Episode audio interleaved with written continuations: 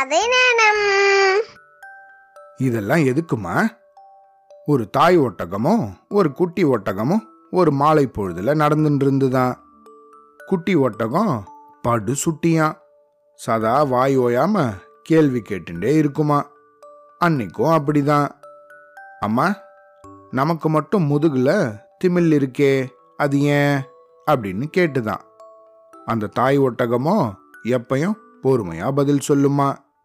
நாமெல்லாம் இயல்பாகவே பாலைவனத்தில் வாழறவங்க தானே? பாலைவனத்தில் தண்ணீர் பாலைவன சோலைகளில் மட்டும்தான் கிடைக்கும். தினம் தினம் கிடைக்காது.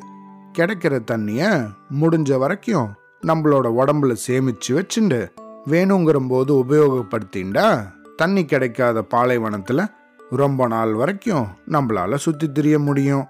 இதனால தான் இயற்கை நமக்கு திமில் கொடுத்துருக்கு அப்படின்னு சொல்லிச்சான். குட்டி திரும்பவும் கேட்டுதான்.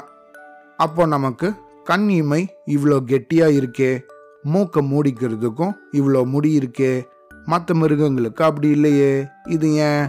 அப்படின்னு கேட்டுதான். தாய் ஒட்டகம் வாய் அசை போட்ட மாதிரியே சொல்லிச்சான். பாலைவனத்தில் மண் புயல் அடிக்கும். அப்போ சட்டுன்னு ஒதுங்கிறதுக்கு நமக்கு இடம் கிடைக்காது. கண்ணுக்கும் மூக்குக்கும் பாதுகாப்பாக முடி இல்லைன்னா கண்ணுலையும் மூக்குலையும் மணல் போயிடும்.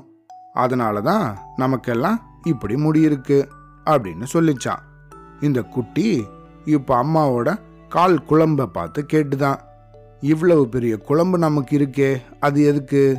அப்படின்னு கேட்டுச்சான் அதுக்கண்ணு மணல்ல நடக்கும்போது நம்ம கால் மணல்ல புதையாம நடக்கிறதுக்காகத்தான் நமக்கு பெரிய குழம்பு இருக்கு அப்படின்னு பொறுமையா பதில் சொல்லிச்சான் அந்த அம்மா ஒட்டகம்.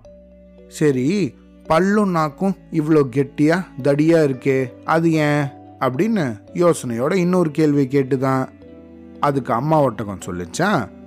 பாலைவனத்தில் செடி கொடியெல்லாம் முரட்டுத்தனமாக இருக்கும் தானே? அதையெல்லாம் கடிச்சு சுவைச்சு சாப்பிட்றதுக்காகத்தான் நமக்கு இந்த மாதிரி இருக்கு அப்படின்னு பதில் சொல்லிச்சான் எல்லா கேள்வியும் கேட்டு முடிச்சிட்டு இப்போ இந்த குட்டி படார்னு தன்னோட அம்மாவை பார்த்து கேட்டுதான். ஏம்மா இதையெல்லாம் வச்சுக்கிட்டு இந்த குளிரில் இந்த மிருக காட்சி சாலையில் நம்ம ரெண்டு பேரும் என்ன செஞ்சிட்டு இருக்கோம் அப்படின்னு கேட்டுதான். இதுக்கு என்ன பதில் சொல்றதுன்னு தெரியாம அந்த தாய் ஒட்டகம் அமைதியா உக்காந்துதான். இந்த கதையிலேருந்து நம்ம என்ன தெரிஞ்சுக்கணும்? நம்மளால முடிஞ்ச வரைக்கும் எந்த ஒரு வாயில்லா ஜீவனையும் நம்ம துன்புறுத்தக்கூடாது. சரியா? அவ்வளோதான்.